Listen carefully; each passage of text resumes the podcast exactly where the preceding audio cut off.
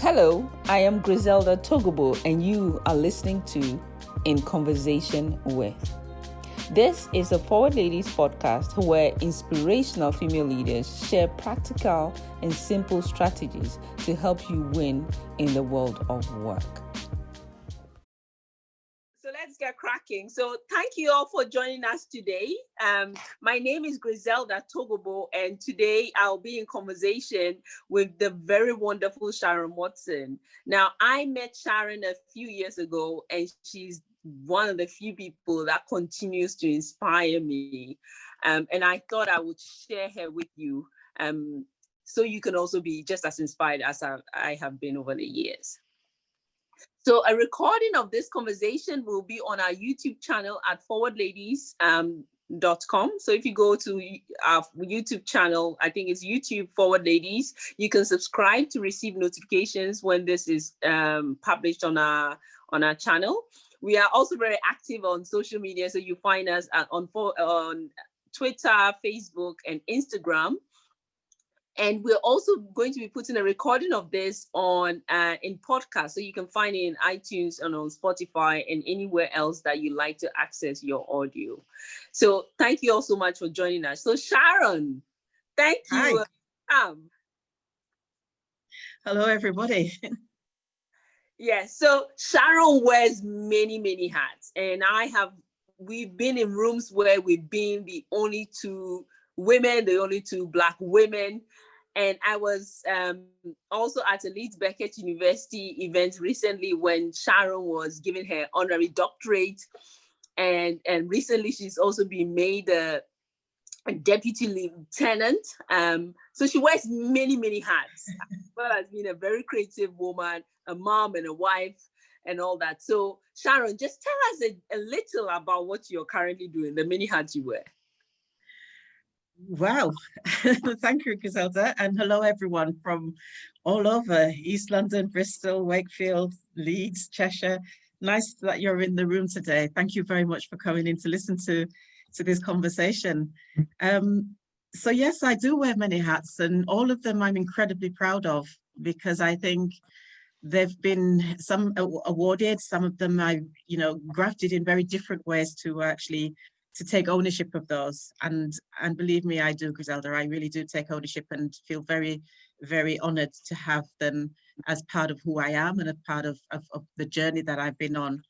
Um, and I wear them with pride because I think it does tell you that there is um, as much as the ones that you decide to go for yourself in terms of being able to to work through a master's or be able to kind of work through some a form of leadership there are others where they are they are awarded to you because of the work that you're doing because people on the outside are paying attention to the to the challenges are paying attention to the to the bravery and to the integrity that you can you put out into the into the wider world and for those i have to say i'm eternally grateful because you're not always sure who's watching and for what reasons.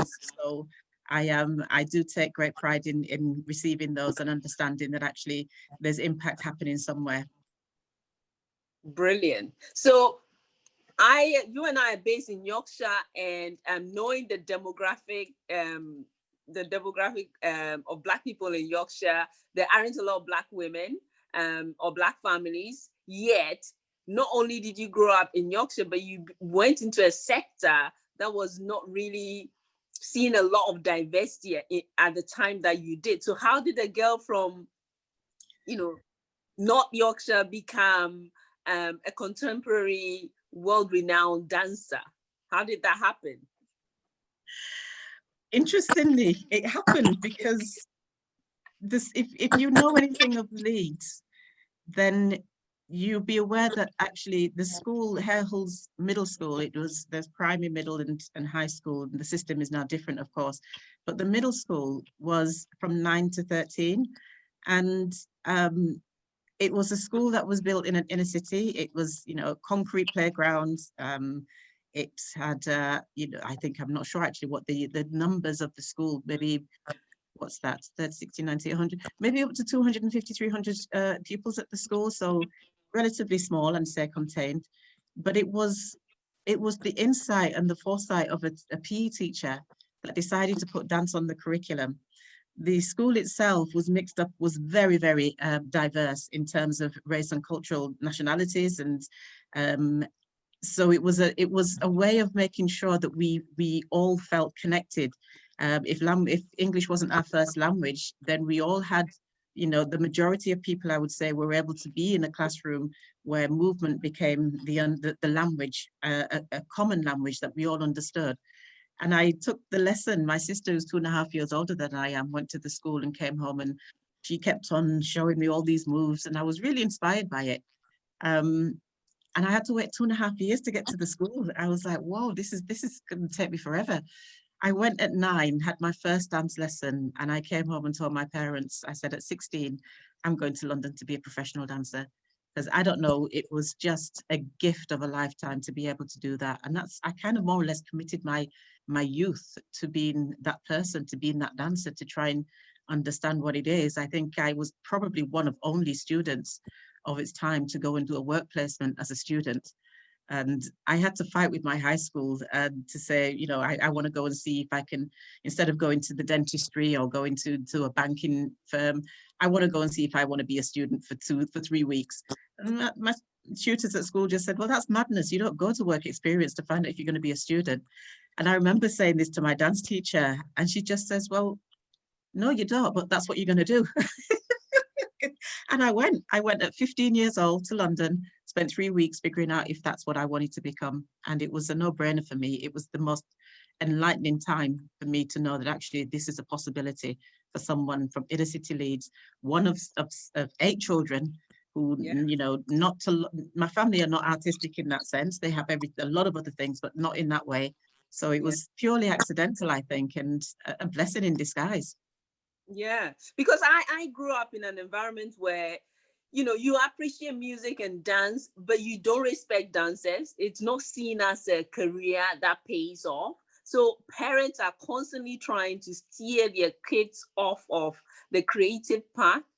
So when i met you i had no appreciation of the arts. You know i watched the movies and i listened to music but i had no appreciation of the arts until i attended your shows and I thought, oh my God, you know, art is so powerful. You can use it to educate, to tell stories, you can use it to inspire.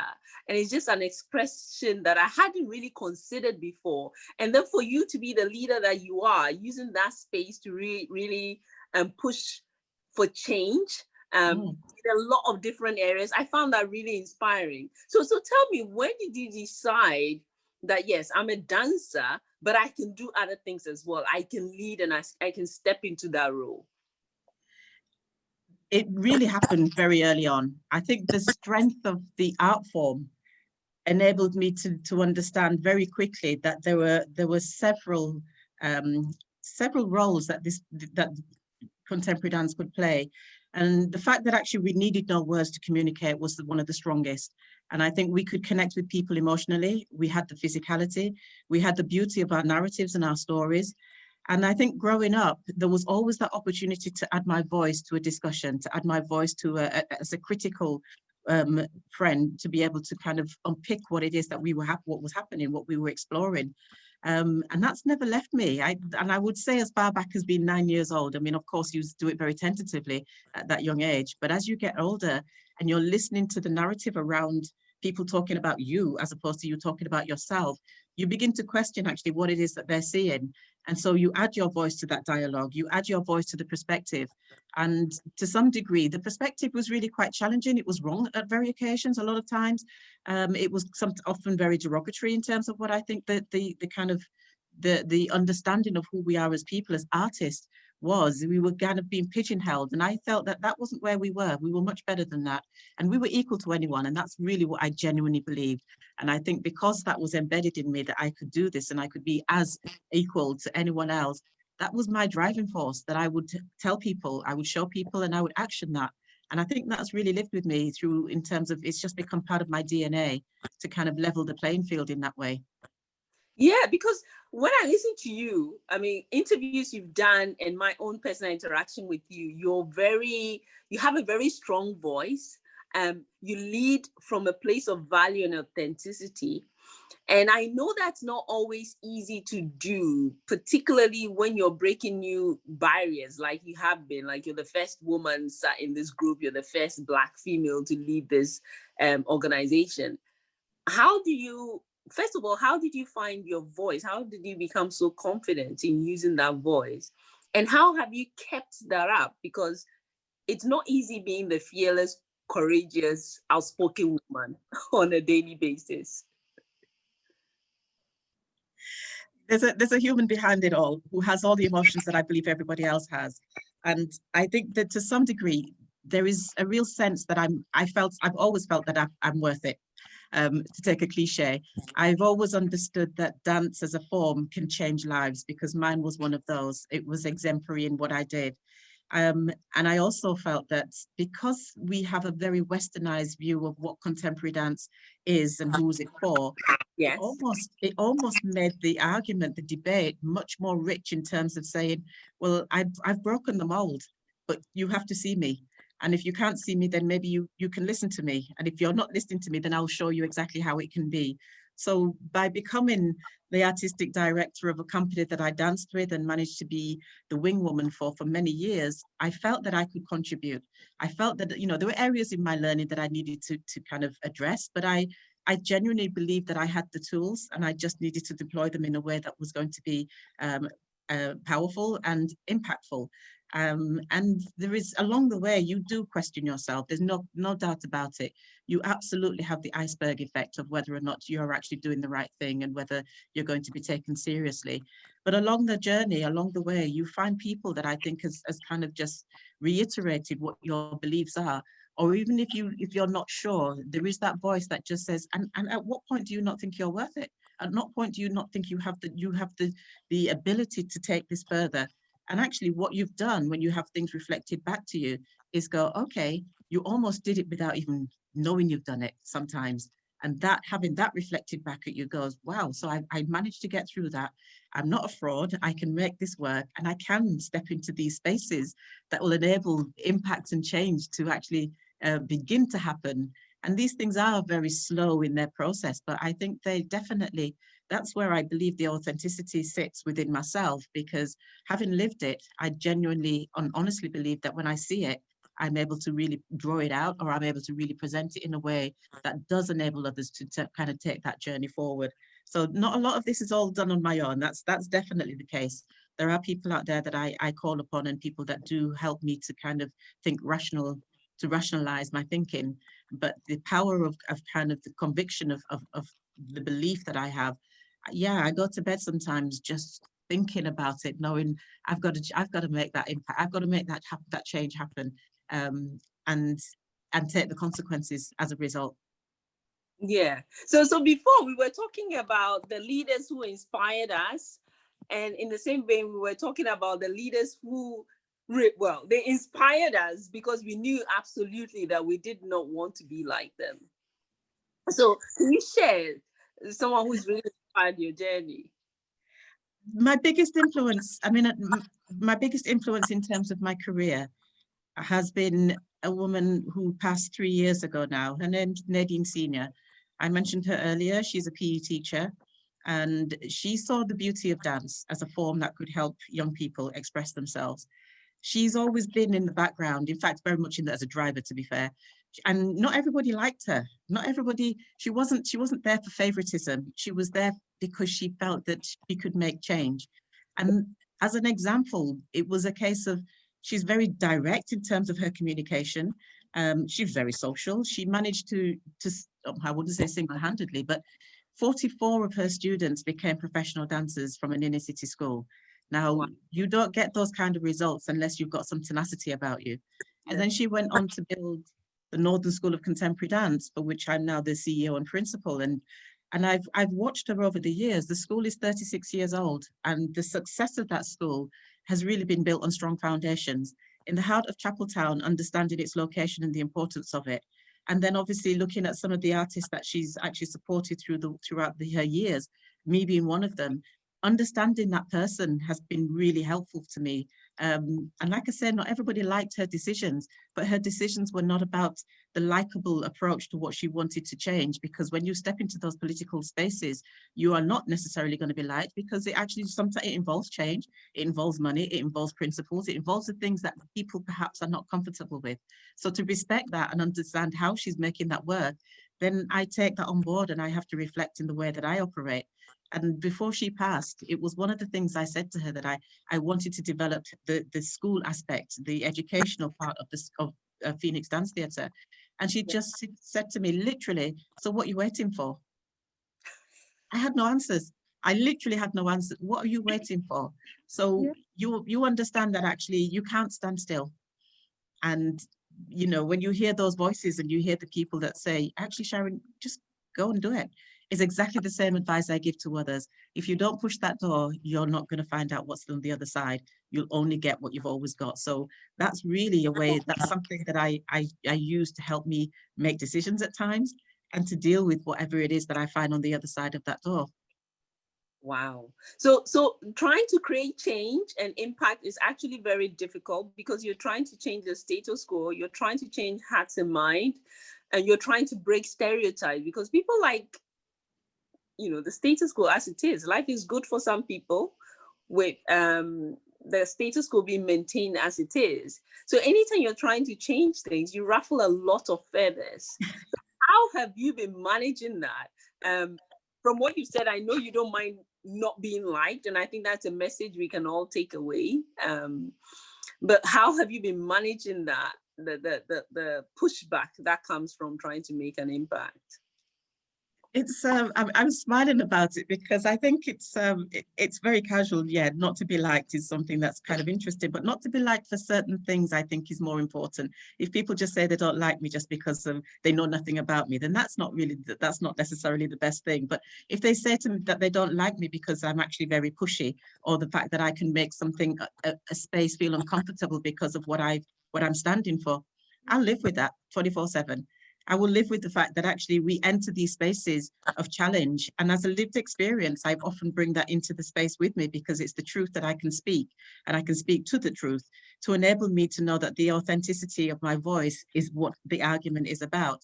The authenticity of a situation and the people enables me to say, well, actually the reality is this, it lives and it looks like this. The fact that there's pigmentation in me is also sometimes a challenge where people think, well, actually, I have no right, or I haven't, I'm not positioned, or I'm not educated enough to be able to to be in those spaces or to, to voice that opinion. And I think that's a very that sometimes when change happens, that's the first thing that someone will jump onto is the fact that actually there's a black woman wanting to make change. Who does she think she is? Actually, is a black woman who's talking from experience and lived experience and understanding that this change has to happen in order for something to be leveled and for other people to actually experience a positive uh, opportunity. So there are different ways in which I think not being liked is embraced. Um, and, you know, those spaces that we enter, we live them day to day. We absolutely live them on a day to day basis. Every boardroom I enter, you kind of have to judge that before you get there. Every building I approach, I have to think about it. What am I going to encounter when I get through those doors? So the preparation before you enter a room becomes the thinking. And once you're in there, you just have to go with your conviction. Yeah, yeah. Fantastic. So one of the things I also admire about you is your um your work ethic. And I, I, I don't mean nine to five, just slogging. I know you're the kind of person that shuts out all distractions when you have a mission. I've seen that. And when you're when you're when you're in the zone, nothing distracts you and and you know the season we are living in now we have some of us have a bit more time some don't but it's actually a very difficult season for to do deep meaningful work. So just tell me about your routine. How do you manage to be so focused and to cut out all distractions when you're deep in work? You know it's managing a company for 11 years has been quite a learning journey and now i have 250 students that I tell on a regular basis that the world will get better. The world that you I that we are supporting you to to enter as an artist is going to get better against COVID. And your work ethic, what you think and what you do now becomes your mantra. And therefore you have to consider what it is that you want to take forward in your life. For me, that work ethic is absolutely about the change and the results. And I know that you can be the, the, the conversation and the white noise that's around you can absolutely be distracting.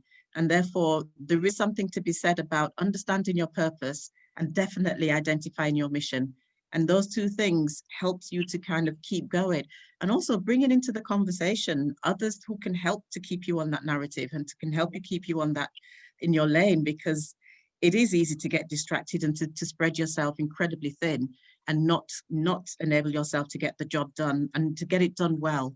So the, that kind of focusing in and locking down on a, on a direction of travel, um, understanding who it is that you're bringing into your space and for what purpose becomes part of that that strategy. And I don't know if we do enough of that, to be honest. And uh, I literally last night, I I have a, a, session that I mentor a young artist. Uh, she's a, she's actually heading to the chief exec position um, in a in a job in America, and we speak. We we do a mentoring session regularly, and I'm just listening to her talking about the many different areas that she's pulled into. And I said, you're not going to survive if you carry on doing that. And I think this is the this is the area that the advice that's been given to me about narrowing down the kind of the focus so you can really deliver and I, I heard myself saying that to her yesterday, and I thought, wow, I remember somebody saying that to me at one point and understanding why I'm doing that. Not that I'm shutting everybody else out, but I'm absolutely yeah. clear about actually these are the key areas that I've got to get done. And however I do that has got to be done well because it's about the sustainability of that one action. And then I can I can move on from that once I know that it's embedded well. But if you don't start there, then the end results doesn't always give you the reward. So yeah, that white noise will never go away. And I think as we're getting further and further into into this kind of COVID situation, into Black Lives Matter, into the industry shutting down, into Brexit, we have got all of those areas to understand and manage, and we need to manage it well. Otherwise, we're going to lose a lot of people that are of value to us. Yeah. So, so tell me in practice, what does that look like? What do you do when you wake up and you have a project? How are you structuring your day? What's your routine like? I don't have a, I don't have a day that looks like any other, and I thought that might change with the new role, but actually, even six months in now, I find that I am. Um, I'm needing to, well, actually, I am still understanding the areas of work that I'm deployed to, to deliver on. But I think one of the things that I hold on to is, is a, a strength of knowing that actually my knowledge, really tapping into my knowledge base to be able to say, um, actually these actions are what needs to happen today and these are the people I need to talk to. Now, you know, having, I've got a bigger team, which means that I can get more done. Um, and whether that's good or bad in some eyes, it just means that I'm not holding everything on my own. Understanding how I can deploy information and how I can request information is also part of that strategy. So, you know, you kind of I don't make lists every day. In fact, sometimes at the end of the day is when I make my lists and I look at what I have done as opposed to what I set out to do, which is a very back to front way of making things happen. But it works for me. And, um, you know, I'm kind of feet of foot as well when I'm able to kind of bounce from one thing to the other. But I, I have to trust other people to be on my side and understand what it is. So communication is vital. Bringing people into my thinking becomes vital. And actually, inspiring others to take on that that role as part of who I who I am and part of who uh, the vision that I've set in becomes key because actually if they're inspired they're going to bring you what you've asked for and some. And I I can work with that. I work very well with that. That's like food. Fantastic. So I think that's very interesting because a lot of us start with our list whereas you and day with what have I done, which is quite an interesting way to look at it. But that also goes to show that there isn't one way of being successful. I think sometimes we get caught up in somebody's approach that worked for them. Um, but that approach might not necessarily work for you because you're different, your fingerprints are different, your DNA is different, and the challenges that you're going to face will be different. So it's really great to hear that perspective because it's completely contrarian um, to what you hear other people say. So one of the things we've been talking about throughout COVID is that the industries have been disrupted. People are having to pivot. You know, we've gone from on, offline to online, and I know the art industry um, has been significantly impacted. Yet we still love our Netflix shows, and we want to watch things that will take our minds off.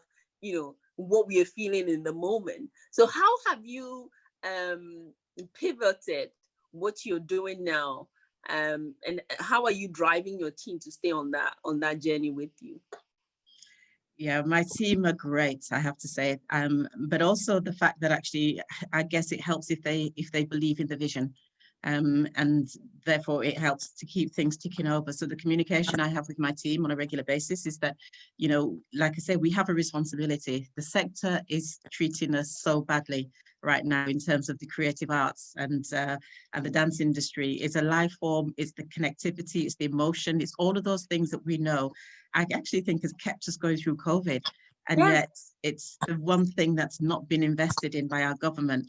So yeah, that's kind of my political fight where I step into those spaces and, and I'm now beginning to kind of let my voice be heard in those areas, but also the students that I work with, I feel that it's um, being able to give them the space. So we've gone through through extreme lengths to make sure that our school stays open, that our classes are done physically, and that we've had live performances the quality hasn't been compromised because we work them just as hard, if not harder, because you lose a lot behind the lens. And so to make sure that we absolutely keep our standards, we're a school of international status and that for me isn't compromising. I can't compromise that. That's what we've worked for for the last 36 years. And in fact, before 36 years, because it was an idea in Nadine's mind way before she was ever able to actually present the school as a, as a reality. So we know that our international recognition is important to keep our status and actually the ambition for our young people to know that, you know, we started here in a, in a local area in Leeds, you're respected by your, your the local the locality, the people, you know, nationally we are a, a gem in the crown jewels, of course, what the, of, of the government's statement, we are one of those jewels, but actually the fact that our international reach just means that we become a destination for talent and quality. And I, I'm very proud of that, but I want our students to feel that too. So we have pulled the stops out to be sure that everyone, including our teachers, the staff that deliver, are taken care of and looked after. And that's not just also saying that they do what they normally do because they're doing this against the backdrop of COVID. So who do they talk to? How do they communicate with me? How do they find the strength to make sure that they're not on their knees by the end of the season? Um, and these conversations continue to happen behind Zoom in my office um, social distance, but we've, we've pulled out the stops to be sure that actually we keep hold of everyone. And when you are feeling in those spaces where you're challenged, then let's talk about it. Let's not put it into a corner and, and dance it out. Let's talk about it because it, it has a knock-on effect. And quite frankly, I'm hoping that every single one of our students has felt the impact of our honesty and our integrity around what we're doing. Fantastic. That's really, really so inspiring to hear. Now, I have been asking all the questions, and I know some of you will be dying to ask Sharon some questions yourself. Um, so if you have any questions for Sharon at all, you can just type them into the chat box and I will um, take a few of them and read them out. Um, just so I'm not hogging the session with her. I'm actually doing this on my phone, so please bear with me if I'm a bit slow in picking up your questions. Um, so I think there's a, is there a statement here from Eileen? Um, is the school involved in any outreach program during the pandemic? Um, I know North, uh, Opera North has done a lot of work in the community. Yes, absolutely. Um, not only do we continue to deliver our online classes to our, our younger age, that's from three up, we have the elders as well that we work with, and that's right through to the, the Leeds Black Elders of 60, 70, 80. Um, but our, all, all of our education has either gone online and a good majority of it still happens in the schools. So we've managed to continue with our CATS, which is the Centre for Ad Advanced Training. Um, we have them in the building and that's an intensive gifted and talented course uh, that we deliver to our to our young 13 to 17 year olds. We've managed to continue doing that. What we have also done is just deployed our skills with our freelancers to be able to make sure that they continue to be able to operate. So they come into the space, those of them that have, have tried to have got work ongoing, we've supported them. The things that happen that are very subtle behind the scenes. So although the school, in fact, should be on occasions is extended its day from eight till eight, we found space to be able to say, well, as a freelancer, as a company, why don't you come in and use this weekend space here? You know, social distance, you'll be able to continue. We've managed to support our freelancers, those that we've promised um, activity to that haven't been able to deliver. Financial support has been crucial around about this time. So committing to what we already said, even though the product hasn't kind of resulted, we've hmm. continued mm. to deliver that just being able to open my my computer and have zoom conversations with those that have no idea where they are those are areas as well that we've supported. So we, we've deployed our, our support in many, many different ways. We've joined up with a, groceries to be able to deliver food packages for our students. Um, and if they've been if they've been at self-isolating, we get them food delivered. If they're having challenges with their with their IT services, we provide them with support. So we're not just looking at the dance activity, we're also looking at the wider picture of how we can support them if they're actually stuck in their homes. Um, and yeah, that's that's the community that we live in within the school. Fantastic. Wow. I think we don't have an idea or visibility of the, the, the extent that people are going to support the community. And because we are all in our bubbles, you see, um, and it's really great to hear all that you're doing, including delivering food to young people. I think that's really incredible. There's a question here from um, from Mandy. Do you have any advice for community dance projects or artists? To...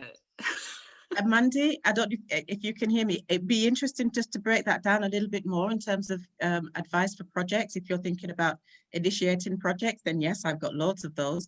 An artist, if you need a list of artists that you think would work with, I don't know if it's your community or just the, the kind of the question, if you could dissect it a little bit more for me, I could absolutely help you with that. But in terms of thinking about thinking differently about how we support our communities, then sometimes we we don't often see how we can be in as part of that community to understand better what their needs are. So, you know, we have a building and actually our building can be redeployed to do other things for our community. We have spaces that perhaps aren't being occupied in a certain way. And I know it's very difficult to say to the bigger organizations that are out there, then open your doors and, and it can be done like this, it can be done like that. But actually, that's kind of what needs to happen right now. We need to forget about the bigger things that we can't put on 50, 60, 70 performers at, at, one, at one stage. So let's see what it is that our locality can do and our communities can do. Maybe it just becomes a reading session, a space where you can have social distance reading because being together is, is the important part of that. And actually to open a theatre where you have the seating, where you've got um, social distance uh, already in place just helps to break down some of the isolation. So we do need to think differently and we can think differently. And it's not even about being brave, it's just getting on and doing it. Yeah, I think Mandy is saying that um, she's been delivering dance for adults with mental health issues and learning disabilities, and everything has been put on hold in 2020. Um, and she's wondering how she can restart you know, Mandy, um, by all means, connect with me afterwards. I can probably yeah. I can give you quite a lot of information around that. Um, I'd need to understand better about your community and what it is. I mean, the, the whole thing around learning disabilities, it's understanding what, what physical disabilities, learning disabilities, the different areas that we could deploy some support for you. We have students that are absolutely ready for that kind of work to be able to bring that into a space. And our building, where are you? Does it say where what where you're well, even if you're not in Leeds, just where are the areas within your locality that can give you the support around creativity, around movement, around thinking, uh, you know, digitally, just all of the other areas that I think can be brought into a situation. And sometimes the people that hold on to those spaces or those those communities are probably so worn out they're not thinking creatively about how they can take things forward so it would be it would be a pleasure to interject a different way of thinking to support what it is that you're trying to achieve so I have a question leading up from that, Sharon. So you've talked about um, people being worn out and not having an idea of what to do. And I know, I mean, I came and watched your Windrush show and I left and I, I felt like, oh my God, that that is a show that everybody needs to watch and um, because you can talk about things but until you see it expressed in the way that you did that show you don't get that emotional connection to the issue. And and i know to put on that show must have been very difficult from the idea from the funding from pulling the team together to exhibiting it. And, and i know you achieved great success with that because then you then went on a tour uh, an international tour with it and you were on the bbc and all that. So that's fantastic achievement. Can you talk me through that stage where you decided, right, this is a story that needs to be told in this way, and I'm going to lead it, and how you came about some of the fantastic scenes that we saw on that show. And if you haven't seen it, please tell us where people can go and watch that show as well. I'm so glad you mentioned Windrush because I think it is one of my proudest moments um, in terms of creativity. It was, the timing was impeccable. And I don't know if, had I been so conscious of it, I don't know if I'd have planned it any better myself. Um, the fact that actually I knew we were coming up to 2018, which was the anniversary, the 70th anniversary of the Windrush generation.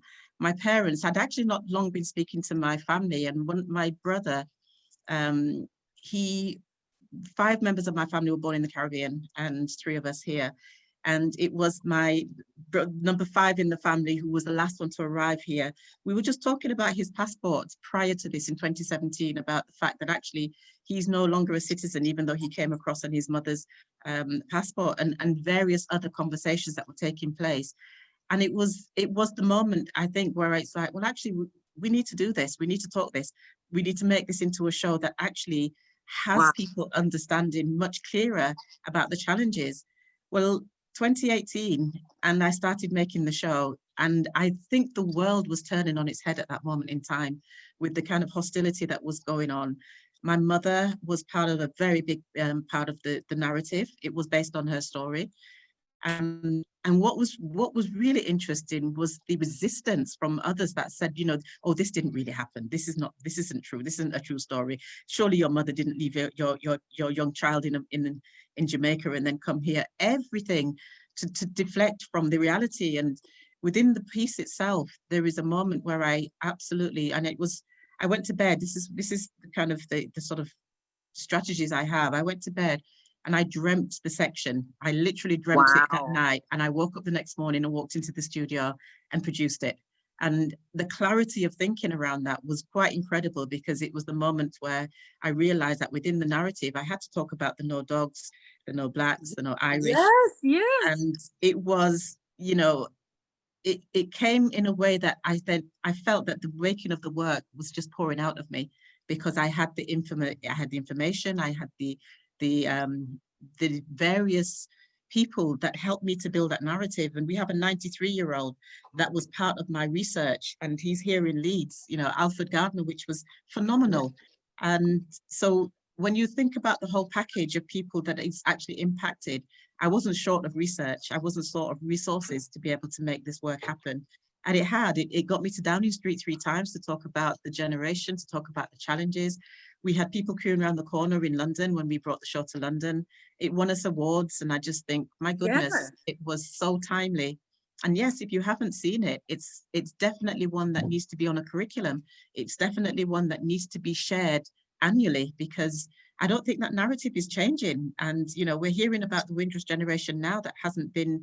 Um, there's no the kind of the recompense for what the situation is hasn't changed. There are people still dying from from this treatment, this behavior that is just unbelievable. And it, you question whether it's real, but it's happening. So I'm I'm I'm extremely proud of the moment, but also the fact that it's a it's a legacy that actually the work will live for a long time, which yes. is not a great thing to say when you think about the the narrative of the work. Um, but yeah, that work will live on for a very long time. That, that show needs to be on Netflix it, there needs to be a documentary about the whole creative process, your leadership of it, and and just some of the conversations you had leading up to putting that show on. So I know people are really intrigued and want to know where they can watch it. I was fortunate enough enough to um, have a preview of it before it went public. Um, can you share where we can go and watch this um, show? At the moment, it's exclusive to Marquee TV. Um, I have a film, which is unbelievable. I'm just like, oh my God, I got a film. It's exclusive to Marquee TV for a year. And once it comes off there, then actually we're going to look at where it can be broadcast next. Um, Marquee TV is a, is a platform and actually it's connecting to the American market right now, which is a market we didn't get into when the show was live. It's an American Canadian market now for, for uh, cultural art forms. Um, you subscribe to it but once it's released from there, it will be available to us here in the UK again, and I'll consider which platform is, is most useful for it. But 70, in 2023, it's 75 years of Windrush. And yeah. I can imagine, I, my dream is to restage it and to restage it with that narrative, Griselda, with where we have the, the stories Great. before, the during, and actually the after to extend the performance, to extend the storylines. And to be able to put that on on a bigger stage because not enough people they keep saying we missed it we didn't get a chance to see it so to oh, have it running for a little bit longer. Yeah. So, so that was the creative process, but obviously a lot of creative people lose their path because commercially it doesn't it doesn't work they're not able to pull in the the grants or the funding or they're not able to just make it work commercially so obviously there's using your voice but you can only use your voice and reach so far as you have the resources to get you to. So how did you find the funding to be able to um, put the show on the scale that you you did it on? You can do a lot for very little money. Not that I like to operate like that, but believe me, for a production of that scale of vision, um, I mean, we cut some corners in the sense that, you know, we did get some support. Of course, the Arts Council was our, our main funders for that. Leeds 2023 stepped up and said that this is an important show, so we need to invest in that.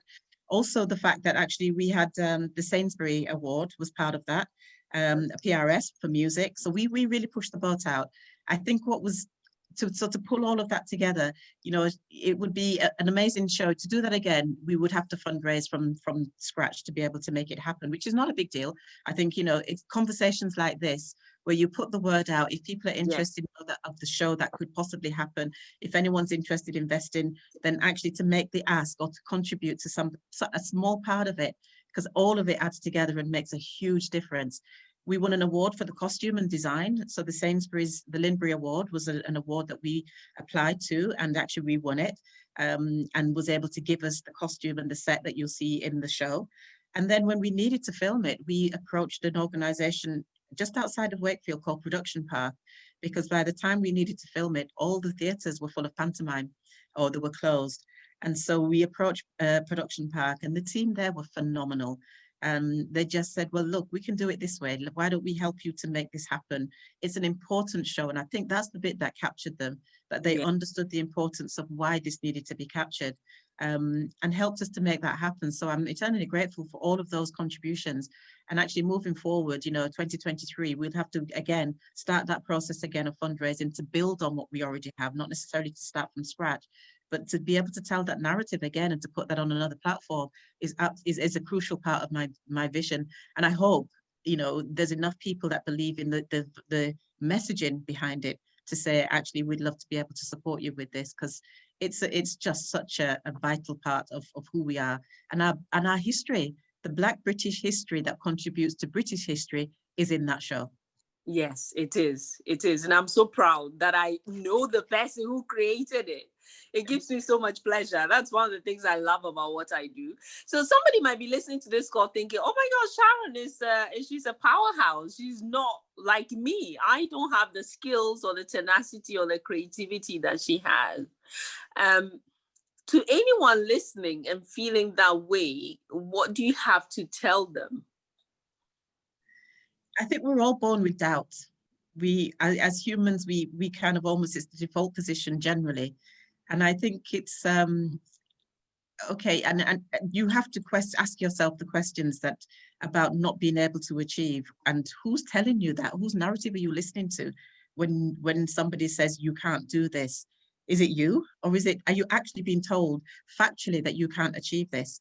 Because until you sometimes step out of that space, and it's also how you measure failure. Because I, I asked the question to this young lady last night about, well, what is failure? Mm. Not making some not making something happen well i don't think that's failure. And you know she gave me a list of these these things and actually not being able to have that conversation. And i said none of that is failure. That's just a moment in time where it didn't happen. Failure for me is something much bigger. I mean if i wanted to do something and i did and my funding got withdrew i would say right okay then that means i really kind of failed at being able to achieve.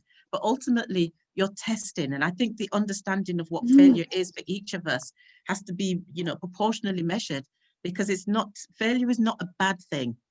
And no, we, it's not a bad thing. And if we understand how it failed, we know that we can step forward and make change in another way and actually make success of what it is that we we didn't achieve in the first instance. So let's get real about what and understand the measure of failure and mm. put it in proportion because I don't genuinely believe that most people feel that they can step forward and embrace what's going to be different, not what you necessarily set out for, but what's going to be different it's part of the process, isn't it? And I, I, love your response to that, Sharon, because I think we have this black and white view of the world. You're either winning or you're losing.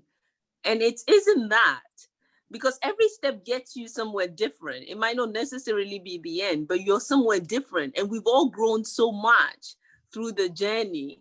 And, I, and what this pandemic has been making me reflect on is that tenacity to keep going, to keep testing, to keep trying new things, even if the feedback you're getting hmm. is not exactly what you set out to get at the start. And if we could embrace that more and, and teach our children to embrace that more. Most definitely. And and I think there's a there's there is an interesting balance of saying, okay, so if indeed you feel you failed, then what is it you take away from that? Um, or even let's do this together. There's something about taking that journey together that actually doesn't, you don't question failure then. And maybe that isolated feeling of you not achieving and not knowing when you've achieved or not knowing when you've made an impact is the thing that's difficult to recognize. But actually, you know, doing things together can sometimes just go, oh my goodness, oh, well, it takes half the time, half the thinking. You actually embrace new ideas and opportunities because you're sharing an idea or a possibility. So don't be afraid also to kind of bring someone else into the picture and yep. enable you enable them to walk with you and you may end up walking in two different directions but ultimately you know that there's some sustainability in the steps that you're making because you've started from a place of integrity. And hopefully that can bring in and whether it comes back together again at the other end who knows? But allow things to to to, to materialize in a way that you're not always orchestrating the outcome yeah, let life surprise you. On that note, oh my God, Sharon, I could keep talking to you the whole day, you know that. And we have to bring you back because I've been shooting this on my mobile and I feel like I've been missing out. I wanted the big screen to be seeing your face. So we have to do another show, please. Um, and I also like to ask you to um, join us at Forward Ladies and, and sign up to mentor someone because I think there's so few, it's not that there are few inspirational women around, but we are too busy doing the do because there's so much work to be done. And, and so people are feeling that, well, I, I don't see anyone around us, but I know there are people around us who are doing incredible work. Yeah. And I want the opportunity to be able to share your work as well and to, and to be able to direct people to what you do. And um, before we end this session, I'd like you to recommend a book. We always recommend a book. I love books. I think they are life changing. So recommend a book that you've read recently or that's really had a, a change on the way you think. I will do. Just before I give you my book, I just want to say that with regards to the mentoring, it'd be a pleasure. I have an amazing mentor. I really do, and uh, and thank God for her because I think uh, sometimes when I've got my head very very deep in, in in a situation, that that beam of light just makes a whole heap of difference. So yeah, I would recommend that very much so. Um, and with regards to the book, it's interesting because I, I've got, of course, you you tend to read, you're reading a whole heap of policies 24 seven and different documents. But I mean, I, you know, when when Michelle Obama's book came out, um, I just couldn't believe what I was reading, you know, the inspiration. And I just thought, this can't be a human. She just can't be, but she is phenomenal. Um, I, I, I took it on holiday. I don't think my husband saw me for the week, and it was I was immersed, and it was the connectivity of self within that book that made me go. Everybody has to read this yeah. and find, and you, you can find so much in it. And you know the impactful stories that I've read along the way. You know the Terry McMillans and the Maya Angelou's, and at the moment I'm currently reading reading Queenie uh, by Candice Carty Williams.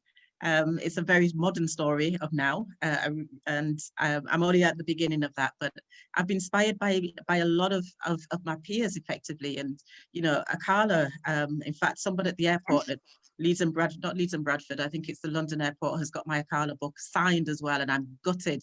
But oh um, oh I, they just didn't come through the scanner on the other side. I thought, wow, that was really cheeky of them but um yeah there's and you know various other books that i think are wonderful but i think the michelle obama becoming was a, a moment in time for me i think when yes. i was really feeling quite challenged myself and just needed the the voice and to hear how others another woman was being challenged of a greater stature of a real much more challenging and and diverse space and place so i i yeah i was warmed by that very much so I got a signed copy of her book. She said, I know, but it's incredible for me when I read her book. Um, you know, I I love reading. It's one of the habits that I'm so glad that I have, and I, and and to hear you also say you make time to read, even though I know you're very busy and you have your family and your partner and all that. And when I read that book, I felt like for the first time I could hear somebody saying things about life the way I was experiencing it and thinking about it.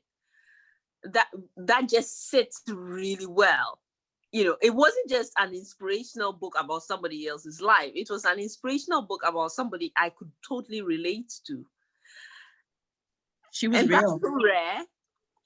It's the things that really made me un- understand and connect was so much was the fact that actually, you know, very similar age, really kind of similar values, very, very similar yeah. values. You know, I have two children and I hope that they are inspired by the things that young people are inspired by, not even necessarily the things that have inspired me, but the, the, the quality of things around them. How do I put them into spaces that makes that gives them that inspiration that they find their own voice, not not mommy's voice or daddy's voice, but no. their own voice around the times and the challenges that they have. And to know that actually, again, the whole thing around perspective, and we talk about things not actually happening the way that you think and taking a chance. We, I, I often say to people, do you know how to really navigate your sixth sense? and they go, well, what is that? That sounds like a really far out thing. But that thing that says that that gut feeling that you have, that Ooh. tells you when something's right. I don't know, you know, we have different names for it, emotional intelligence, we have, you know, intellect, whatever it is, but we sometimes choose not to listen to that.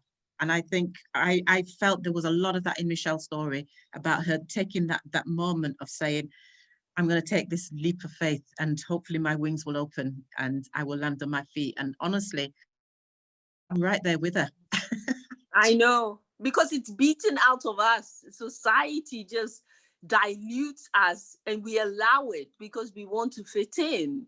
Whereas the real power is in just embracing your unique self and, and finding a way to navigate this life as your uni- unique self. So yeah, that book is is a moment in time, like you said. Um, and I'm so grateful that in our time, and I say this, you know, I grew up in Ghana and uh, I grew up with black people around me. So I have no issues with black people being minority. I just think, wow, it's not.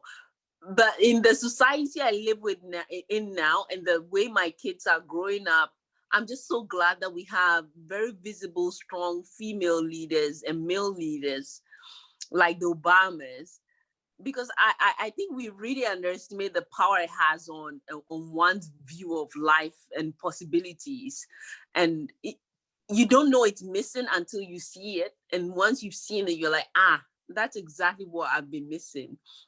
So you know thank you so much for being you for the work that you do for opening my eyes to the arts. You know i'm exploring that side myself now. And, and and for the work you continue to do you know we need more women like you owning the space and changing the narrative and and putting our stories where it needs to be seen and, and and having you know using your leadership in the way that you do so thank you so much sharon You're welcome. for, yeah, for everyone here, I know people had to leave, but some people are still with us. Thank you so much for staying with us through the interview. It's going to be on YouTube, it's going to be on iTunes and on Spotify. And Sharon is on social media. She's on LinkedIn, she's on Instagram. She shows up every now and again when she's not doing her deep creative work. Um, so please connect with her. I think sometimes it's important that people know we, we appreciate what they're doing. Um, so make the time to do that as well. And if you're like me, you haven't explored theater and art, please do that because it certainly adds a different dimension to the way you see the world and the way you appreciate um, storytelling.